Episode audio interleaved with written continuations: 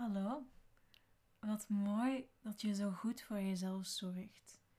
Misschien weet je al zeker dat je vandaag niet met een bepaald onderwerp kan omgaan. Misschien twijfel je nog. In ieder geval mag je ongelooflijk trots zijn op jezelf. Je geeft jezelf de ruimte om op jouw eigen tijd om te gaan met een bepaald onderwerp. En hey, de podcast, die staat er morgen nog. En er zullen altijd wel mensen zijn die willen praten over het onderwerp waar je het nu moeilijk mee hebt. Want je bent niet alleen.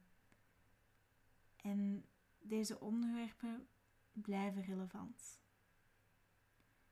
Er is zeker nog één persoon die vandaag nog niet naar deze podcast kon luisteren.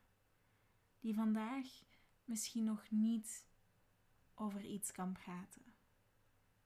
Maar ooit kan dat wel. En ooit vinden jullie elkaar.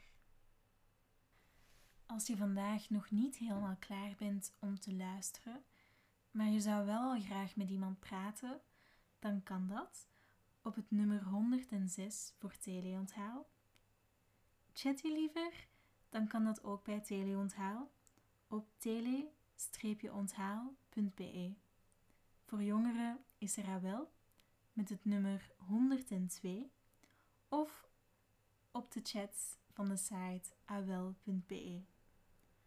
Voor eerder existentiële vragen kan je terecht bij een huis van de mens in jouw buurt. Een overzicht hiervan vind je op de mens.nu.